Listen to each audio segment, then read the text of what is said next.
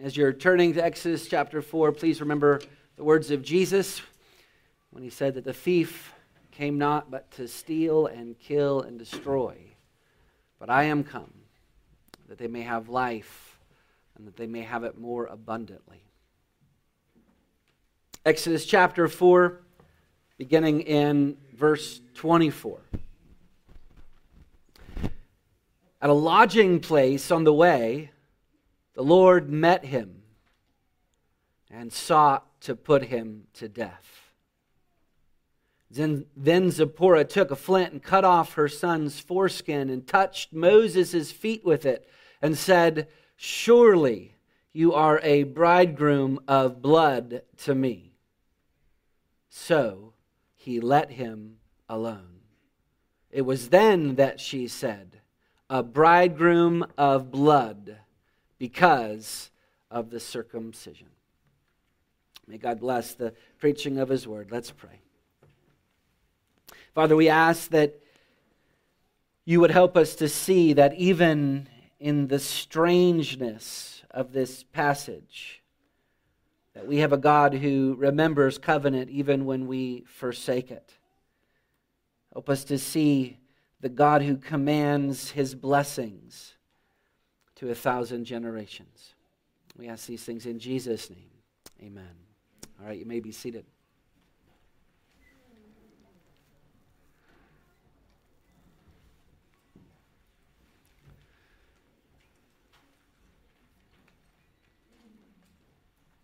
Our, admitted, our administrative assistant, Bridget, um, she's not feeling well this morning, but she's super good at making those uh, worksheets that many of you children are working on right now. Um, has activities to keep you, you know, engaged with the message.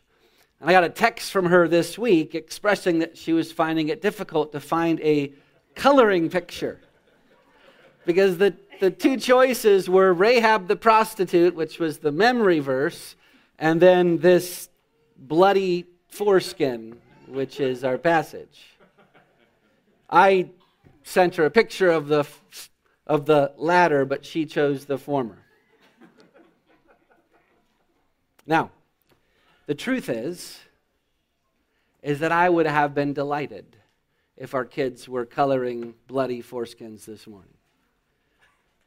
And the, the reason why is because, as gruesome as that sounds, uh, it tells us some of the most wonderful truths about God.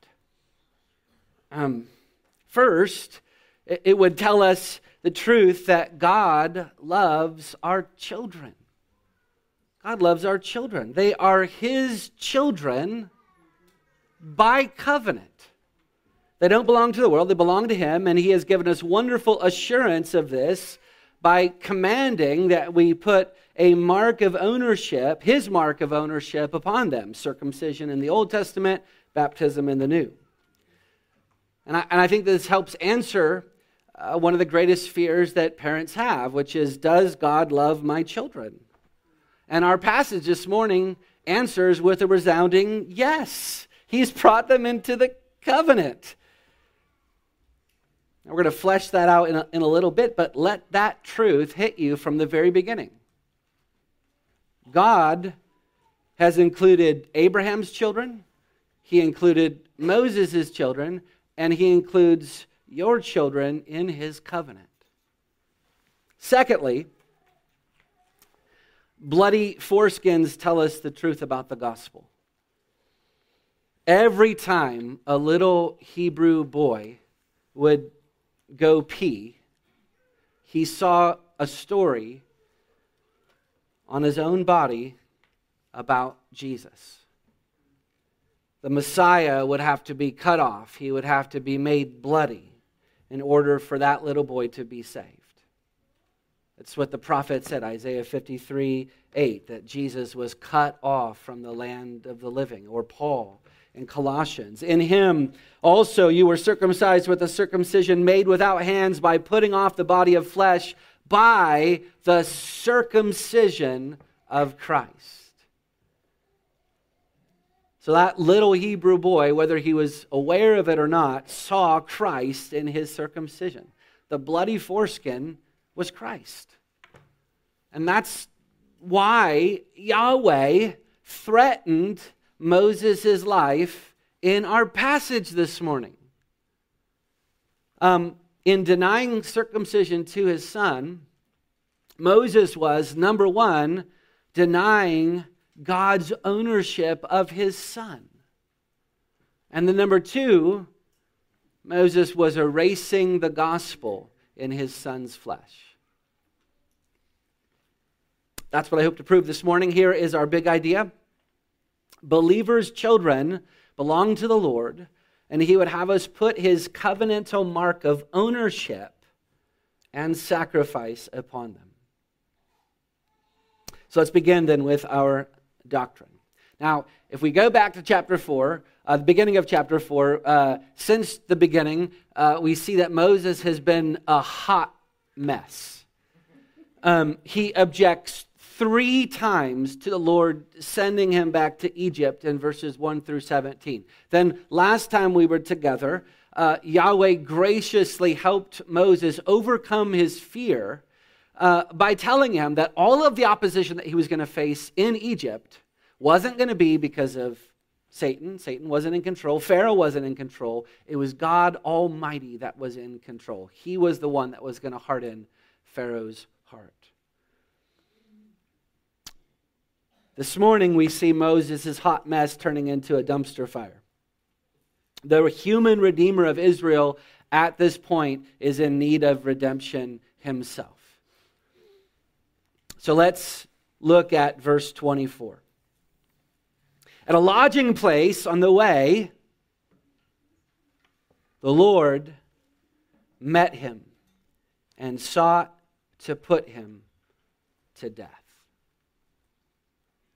Now, Moses and his family are making camp for the night. They're traveling from Midian to, to Egypt.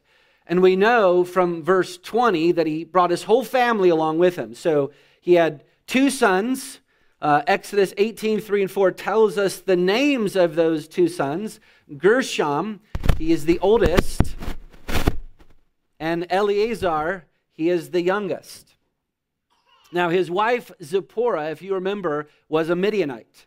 Uh, and, and though the Midianites had descended from Abraham's second wife, Genesis 25, it seems that the Midianites wanted nothing to do with circumcision.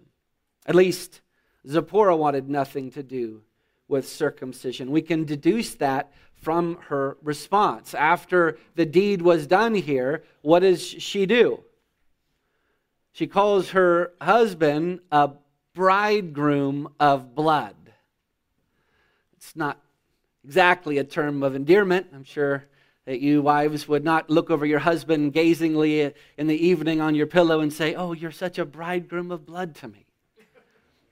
This was, a, this was an insult. It was a true insult, but it was an insult. She was angry. Apparently, Moses and Zipporah had a serious disagreement over how to raise their boy religiously. And I think Calvin is spot on when he imagined what took place in their family. So, to paraphrase Calvin, um, when Gershom, their first boy, was born, Moses obeyed the command that God had given Abraham, and he circumcised his son on the eighth day, Genesis 17 12. Now, presumably, when Zipporah saw this, she was horrified at this practice. And so she disputed with her husband so fiercely that when Eleazar, um, their second son, was born, um, Moses abandoned his duty to circumcise. So here they are on their way to Egypt. One son, Gershom, is circumcised, and the other, Eleazar, is not. And Yahweh shows up to kill Moses for failing to obey him. Now, Moses at this point uh, seems to be incapacitated either because of unbridled terror or some uh, plague of paralysis brought on by the divine because Moses does nothing. But Zipporah does. Look with me at verse 25. Then Zipporah took a flint, cut off her son's foreskin, and touched Moses' feet with it, and said, Surely you are a bridegroom of blood to me. Now, I doubt that any of you husbands have had such quite a domestic dispute as this. I mean, this is like the fight of all fights. I mean, just imagine it. You know, Eliezer is screaming on the ground. Zipporah has blood all over her hands, and she throws or touches this foreskin against Moses' feet, and he says, and she name calls at him. I love it when the Bible is so realistic about marriage sometimes. Isn't that what our marriages look like sometimes? Zipporah knew why Yahweh was there. Either the Lord told her what was the problem, or the Holy Spirit illuminated her mind. Either way, she knew that God was going to kill her husband because they had disobeyed. So she quickly performed this covenant surgery and she touched the bloody part against Moses' feet. Why Moses' feet? Well, it's like what we heard in our confessional time this morning. Moses was a true believer. Hebrews 11 says so. He didn't need his whole person cleansed again um, he just needed his walk cleansed. Yahweh was not threatening eternal death here, he was threatening temporal death. Moses was walking in disobedience, and therefore Zipporah touched his feet with um, the blood, thus symbolically purifying his walk. Remember that blood is the only thing that can take away sins. Uh, Hebrews 9:22 under the law almost everything is purified with blood. Now, Yahweh is satisfied here with Moses's and Zipporah's uh, apparent repentance, even as imperfect as it was.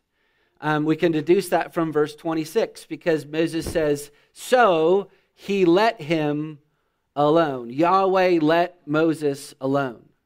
The blood was shed, and Yahweh was propitiated. His wrath was appeased. Now, after the danger was abated, Zipporah,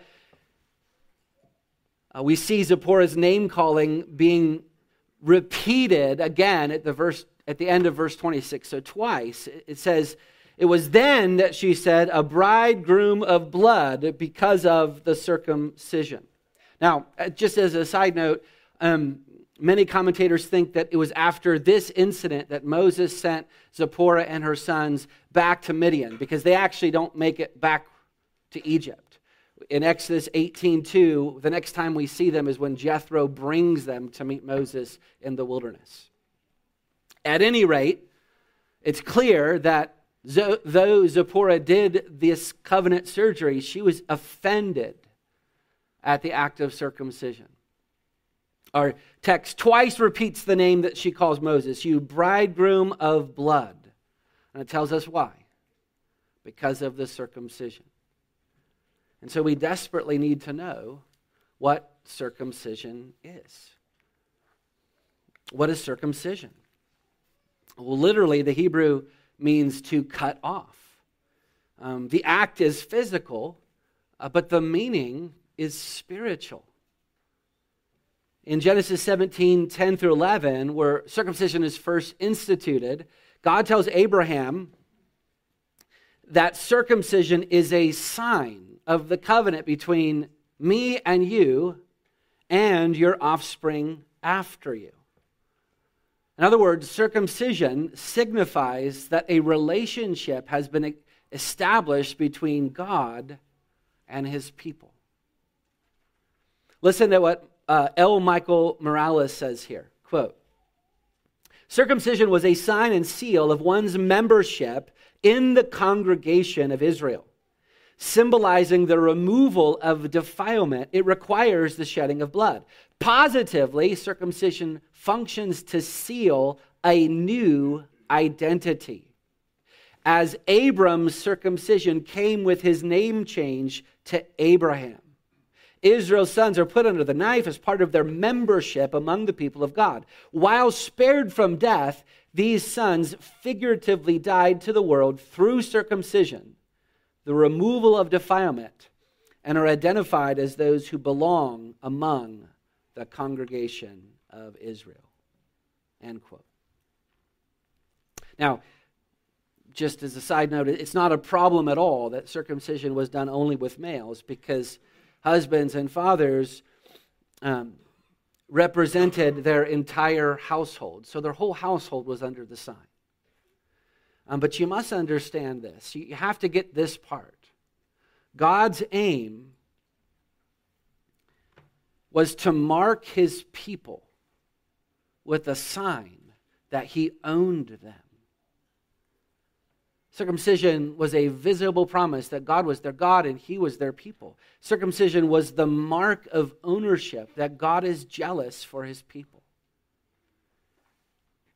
Children, boys and girls, when you come into possession of some treasure, um, what do you do to mark that, to make sure that everybody knows that it's yours?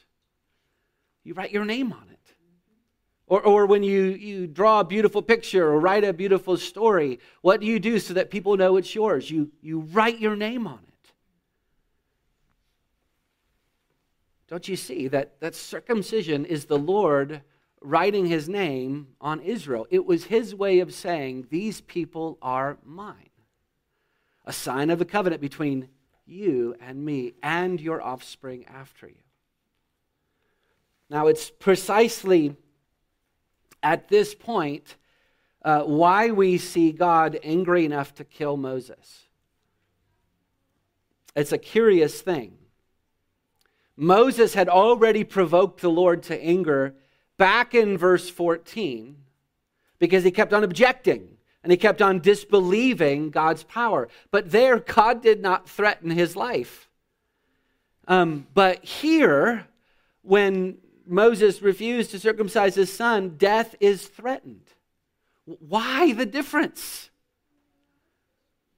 Because Moses denied Yahweh covenant ownership of his children. He denied the king his kids.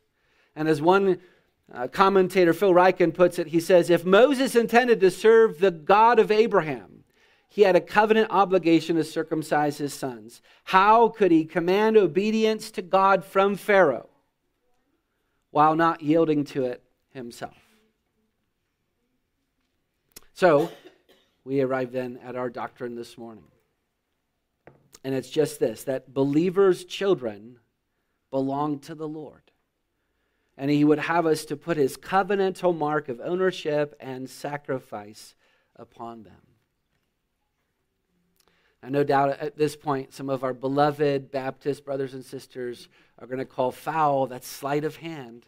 Uh, this is Old Testament, and, and you know, this is New Testament, and thing, things are different now. And I would just simply say, let's look at what the scripture says.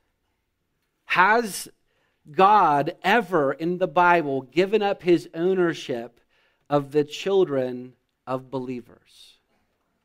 I would submit to you that without equivocation, the scripture insists that our children belong to him covenantally. Uh, not that they all belong to him salvifically, but they all absolutely belong to him covenantally. Consider four proofs from Scripture in both the New and the Old Testament that our children belong to the Lord. So, proof number one the covenants. Proof number one is from the covenants.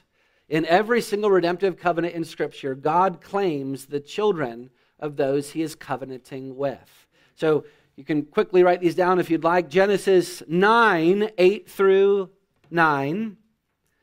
Then God said to Noah and to his sons with him, Behold, I establish my covenant with you and your offspring after you to Abraham, Genesis 17, 7. I will establish my covenant between me and you and your offspring after you.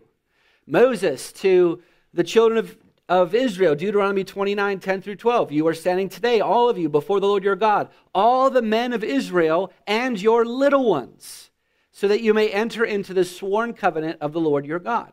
To David, Psalm 89, 3 through 4. I have made a covenant with my chosen one. I've sworn to David, my servant, I will establish your offspring forever and build up your throne for all generations.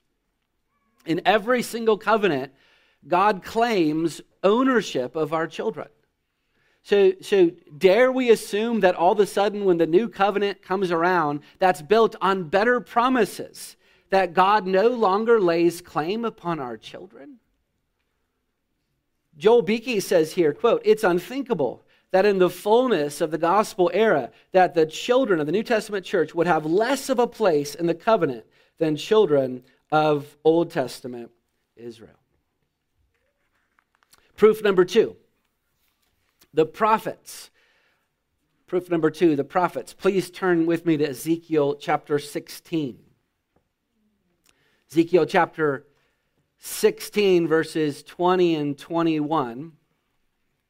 Here in Ezekiel 16, you see that the subtitle at the beginning of this chapter says, The Lord's Faithless Bride. And here God is rebuking the idolaters in Israel for sacrificing their children to, to demons. And why is God so furious?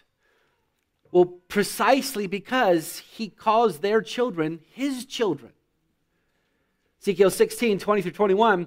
And you took your sons and your daughters, whom you bore to me, and these you sacrificed to them to be devoured. Were your whoring so small a matter that you slaughtered my children and delivered them up as an offering by fire to them? He calls them his children. Next, turn to Malachi chapter 2, verse 15. Last book before the New Testament. Malachi 2:15 What is one of the main reasons why God is so jealous for Christian marriages? Well, he tells us here, Malachi 2:15, did he not make them one with a portion of the spirit in their union? And what was the one God seeking? Godly offspring. God wants godly marriages because he wants our children to be godly, He wants them to belong to Him. Proof number three Jesus Himself. Proof number three Jesus Himself. Please turn to Mark chapter 10, verses 13 through 16. Mark chapter 10, verses 13 through 16. Now, this is the dawn of the new covenant. And if there were ever a time for God to make it clear that he no longer lays claim on our children, it's here. But Jesus does the exact opposite.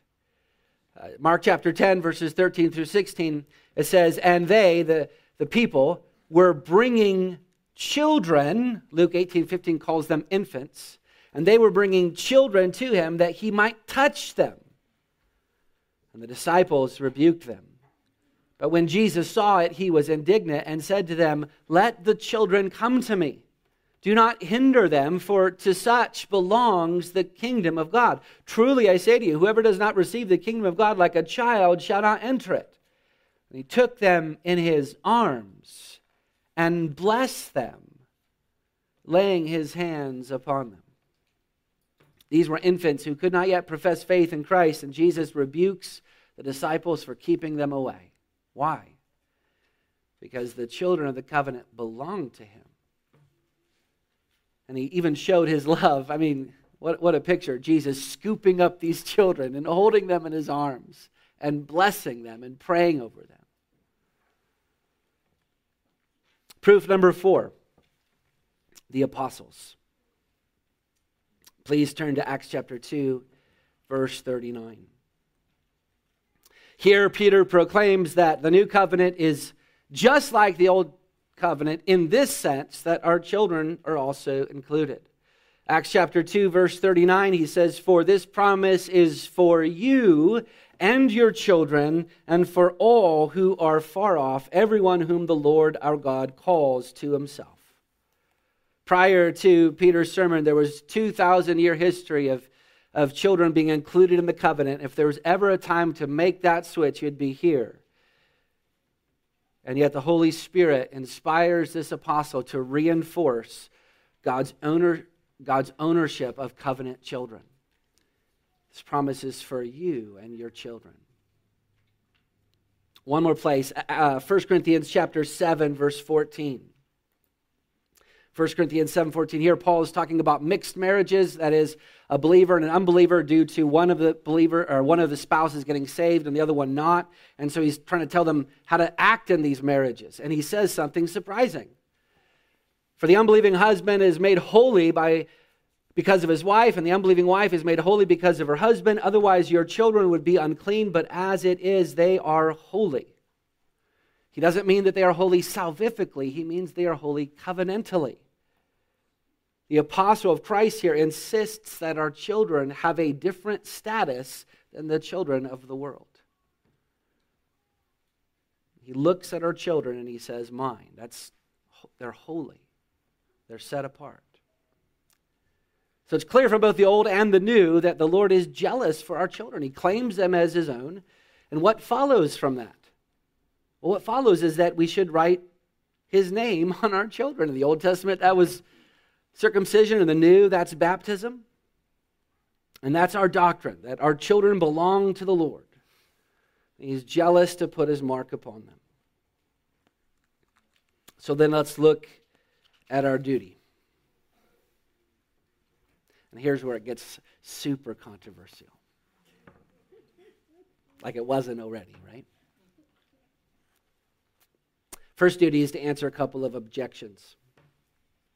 Someone might ask here, Pastor Josh, are you saying that Baptists who refuse to baptize their babies are sinning like Moses sinned, and that the Lord is angry with them?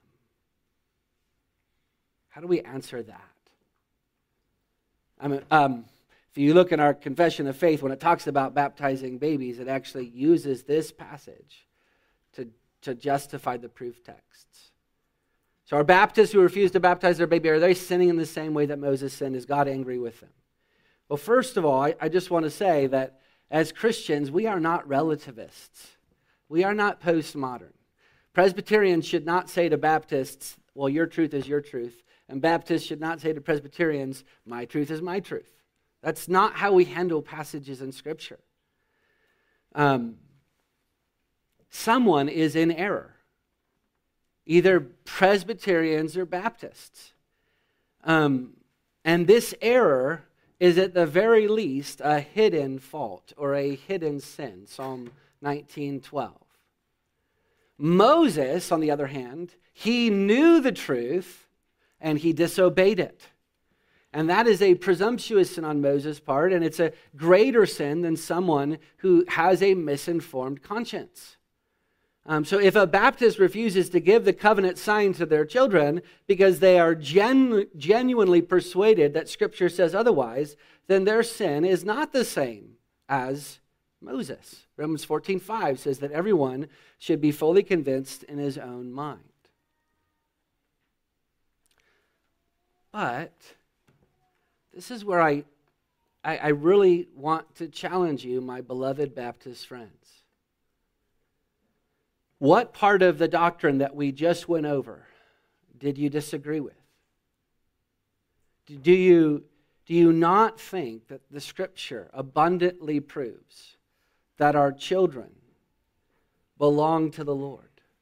What scriptures would you bring forward uh, to, to show that your children now do not belong to Him. I know that, that some of you have truly studied this subject and you've read and you've read and you've read and you've come to a different conclusion than I have. But others of you have not studied it.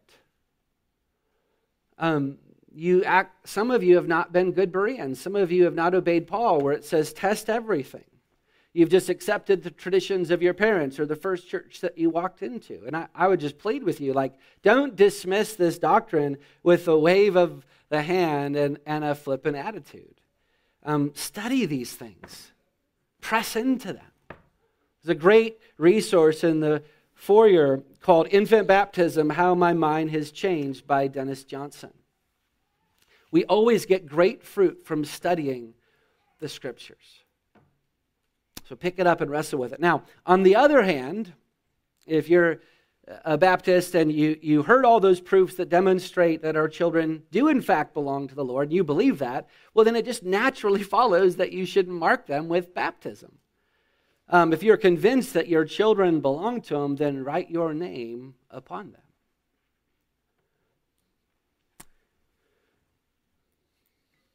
Our second objection is someone may ask the question, but if we give our children the sign of the covenant, then isn't that presumptive regeneration? Aren't you saying, Pastor Josh, that they are saved or they definitely will be saved? the answer is no. Um, sadly, children can break out of the covenant. That's what uh, Romans 11 teaches. If they don't believe the gospel, they're cut off. But, but here's the thing, um, my beloved Baptist friends, if you deny that our children belong to the Lord, then I actually don't know how you deal with the theology of Romans 11. Paul teaches us that there are two ways to belong to the Lord Jesus. Abraham belonged to God through faith, he was the root, and his children belonged to God through birth. They were the branches.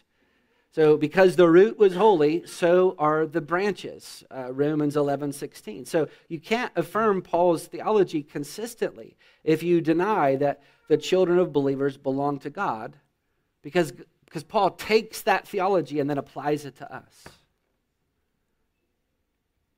So, that brings us then to our second duty to consider carefully why this matters.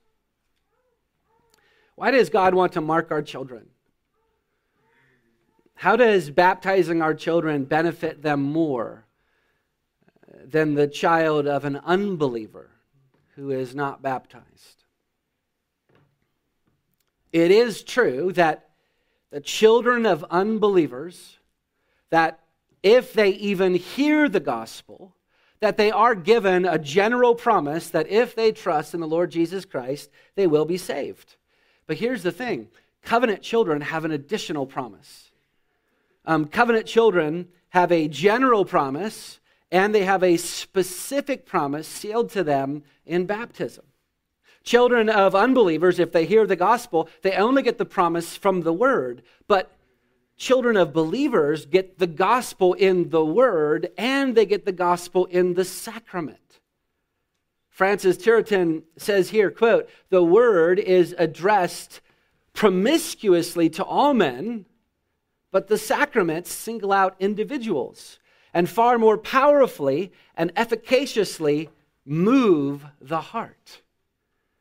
So God gives covenant children a double portion. So just like the little Hebrew boy, he heard the gospel with his ears, but he also saw the gospel every time he went to the bathroom in his circumcision. And so covenant children have the gospel in their ears and promised to them um, in their baptism. And so here's what you can tell your child. If you have baptized your children, this is what you can say. You can say, Son, daughter, God has said that you already belong to him. He sets you apart from the children of this world. Believe on him. Believe on his name. Call upon him. Lay hold of his promises. He's given you the sign and seal of baptism that if you do, he will most certainly wash away your sins and give you the righteousness of Christ.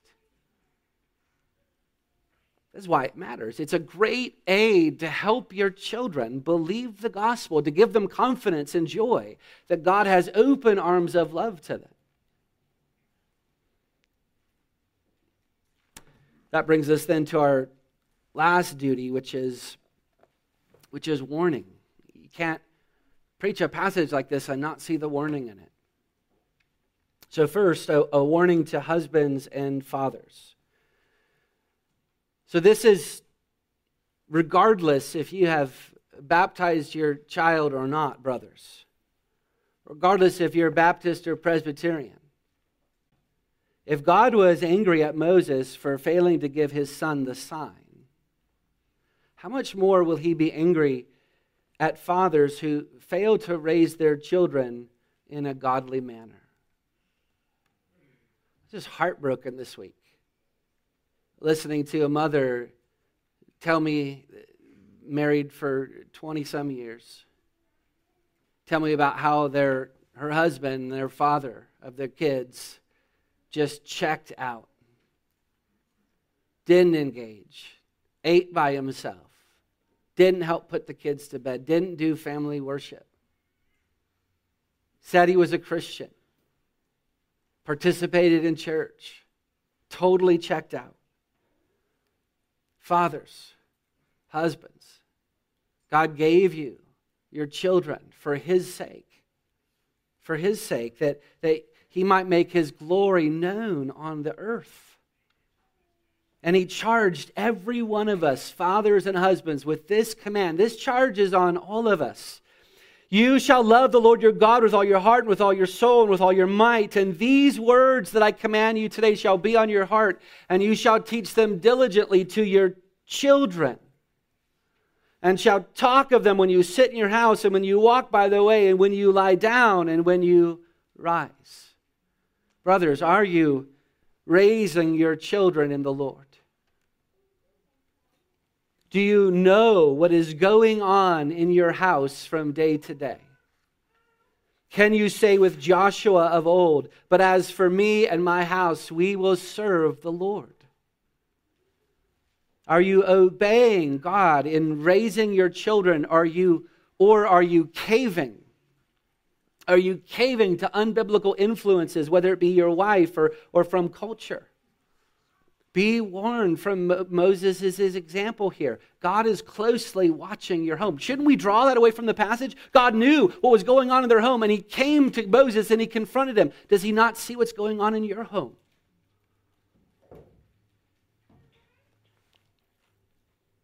Second warning to wives and to mothers.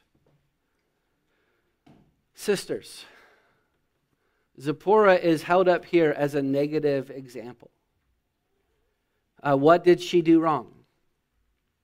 She argued with her husband and she pressured him to not obey the Lord. Sisters, are you doing that with your husbands? Are you hindering him from leading the home in a godly way? Sisters, you are made to be his helpmate. Don't, don't work against him. Zipporah worked against her husband, and it almost undid her family. Be warned by her example. God wants your husband to obey him more than he wants him to cater to your wishes. And you should want a husband like that. Third, a warning to unbelievers. Dear unbelieving friend, why was Zipporah offended at this circumcision? Because circumcision is a visible sign of what belonging to God requires. He requires blood.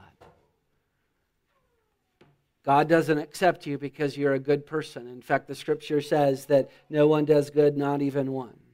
Only the blood of the eternal covenant can make you right with God.